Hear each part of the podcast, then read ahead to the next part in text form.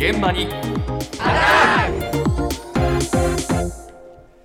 朝の担当竹内島さんです。おはようございおます。はようございます。す日本の伝統的な甘味あんこですけれどもあんこ。はい、ん。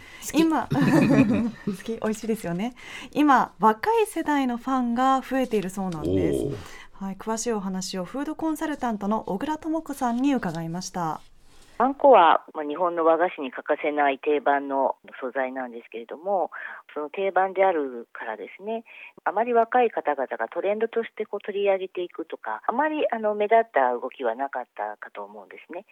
ですが、まあ、そうですね、数年前ぐらいからですね、だいぶ変わってきてはいまして、いわゆる彩りのいい映えるあんこ菓子が増えてきたっていうのが一つと生クリームと合わせたりカスタードクリームと合わせたり洋菓子に近い形のもので、ま、20代30代の方にも好まれたり受け入れられているというものが増えてきたということが傾向にあると思うんですね。あとはすごくヘルシーな感じがするとか胃もたれしないとか言ったりするんですね若い人も。私大学の講師もしていまして授業内でアンケート取ると、やはりはあのあんこ好きとか和菓子好きっていう女性だけではなくて男性も含めて以前より多いと思います。若い人にだんだん人気が出てきたって話ですね。はい、そうなんです。えで、やはりあんこと聞くと小豆色だったりとか、まあそうだね。はい、小豆を煮込んだあの香りをイメージしがちなんですが、定番のものねはい、ええ。定番なんですが、今のこの新しいあんこと言いますと、うん。生クリームなどと合わせることによって伝統的なその香りが薄まって洋菓子寄りになったあんこを使用したものだったりとか。え SNS 映えするようなカラフルな洋菓子などが今若い世代から支持を集めているとえいうことなんです。あんこがもう洋菓子になっちゃう。洋菓子寄りというかちょっと変わった形になりつつあるとですか。いうことなんですね。ええ。まあそんな背景もあってか今空前のあんこブームということで、ええ。実際に調べてみたんですが、はい。2018年に日本あんこ協会という団体も設立されてまして。そんな団体ができてんの？そうなんです、へーでその協会が主催するあんこに関する知識を試すあんこ検定に合格をして会員になってる方っていうのが今年に入って8000名を超えてるんですね。なのでかなりあの人気というかブームが起きているということなんです。で小倉さん曰く若手経営者の発想力から生まれた新たなブランドから老舗和菓子店の新商品までこれまでの概念にとらわれない新しいあんこ菓子もここ数年で続々と登場しているとまあ我々。定番ばかりをねそうです。食べてるからなかなかわかんないんですよ、はい。動きがな、はい。えというところでなんと江戸時代から続く会津の和菓子屋さんからあんこを使った変わった羊羹が登場していまえしてお羊羹。はい、ええ。その名もフライミーツーザムーン羊羹ファンタジアフライミーツーザムーンあの月まで飛びたいとうん羊羹ファンタジア。というそれが全部 一つの名前なんですが。一つの名前なの、はい、という新商品が出ていました。え会津え長門屋鈴木静香さんのお話です。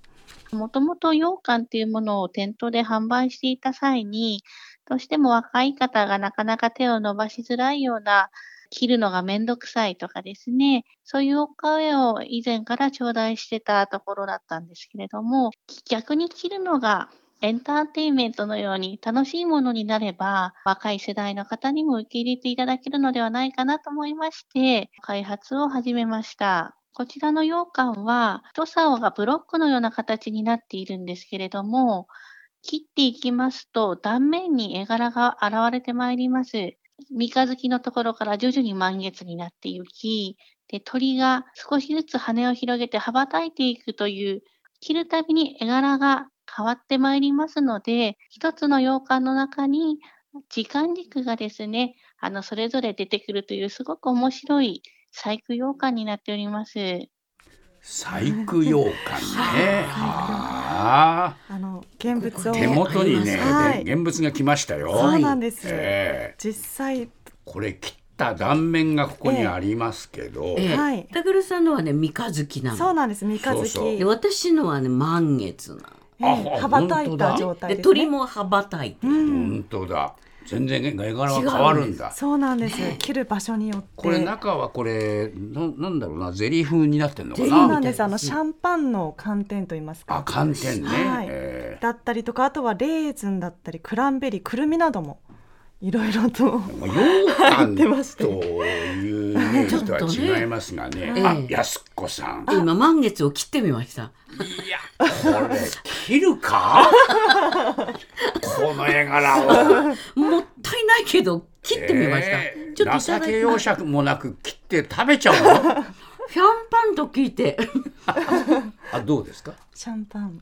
うん、あんあんこというよりは、うん、ゼリー？あ。みたいな。そうですか、ちょっと洋菓子っぽい、かうスイーツとしては。スイーツ。そうですね、そうですか、やっぱ和和菓子というイメージではないのかな、あん。こ菓子というよりはね。えーうん。うん、そうですね、はい。ちょっとまあ洋菓子チックな感じになってはいるんですけれども、まあ、切る場所によって味わいも変化するとこれいういくら？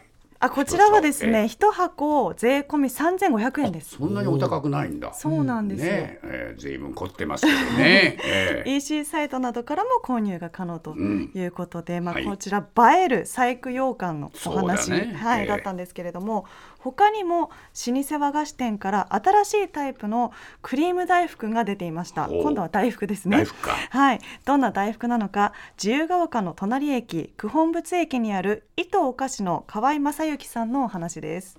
今までにないようなですね、新しい究極の柔らかいお大福を作ろうというところからスタートしまして、キャッチコピーとしては飲めるほど柔らかい大福というので販売をさせていただいております。今までスタンダードな和菓子屋を300年三重県の鈴鹿市でやってきたんですけれども、そこでは使ってないようなスパイスですとか味の組み合わせを作ったお大福という形になってます。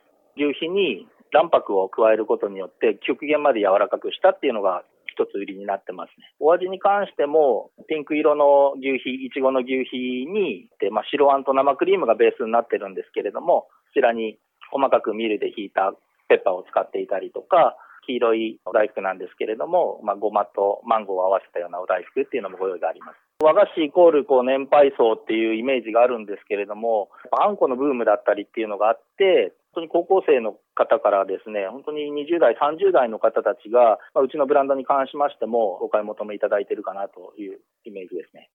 うん、飲めるほど柔らかいということで、はい、6種類セットなんですけれども税込み2484円。おーえバラ売りだと1個378円ということでこちらも EC サイトなどから購入が可能なんですが私も食べてみたんですけど本当に柔らかくてびっくりしました。そうか、はい。どんどん変わってきましたね、安子さん、えー定番に、えー追いかけていると、どんどん遅れていってしまいます。塚越健治です。文化系トークラジオライフは、身近な出来事からアニメや文学、テクノロジーや社会問題まで、ワイワイ楽しく、ちょっと先を見通す、みんなで思考実験するような番組です。各種、ポッドキャストプラットフォームで配信していますので、文化系トークラジオライフで検索、ぜひフォローしてください。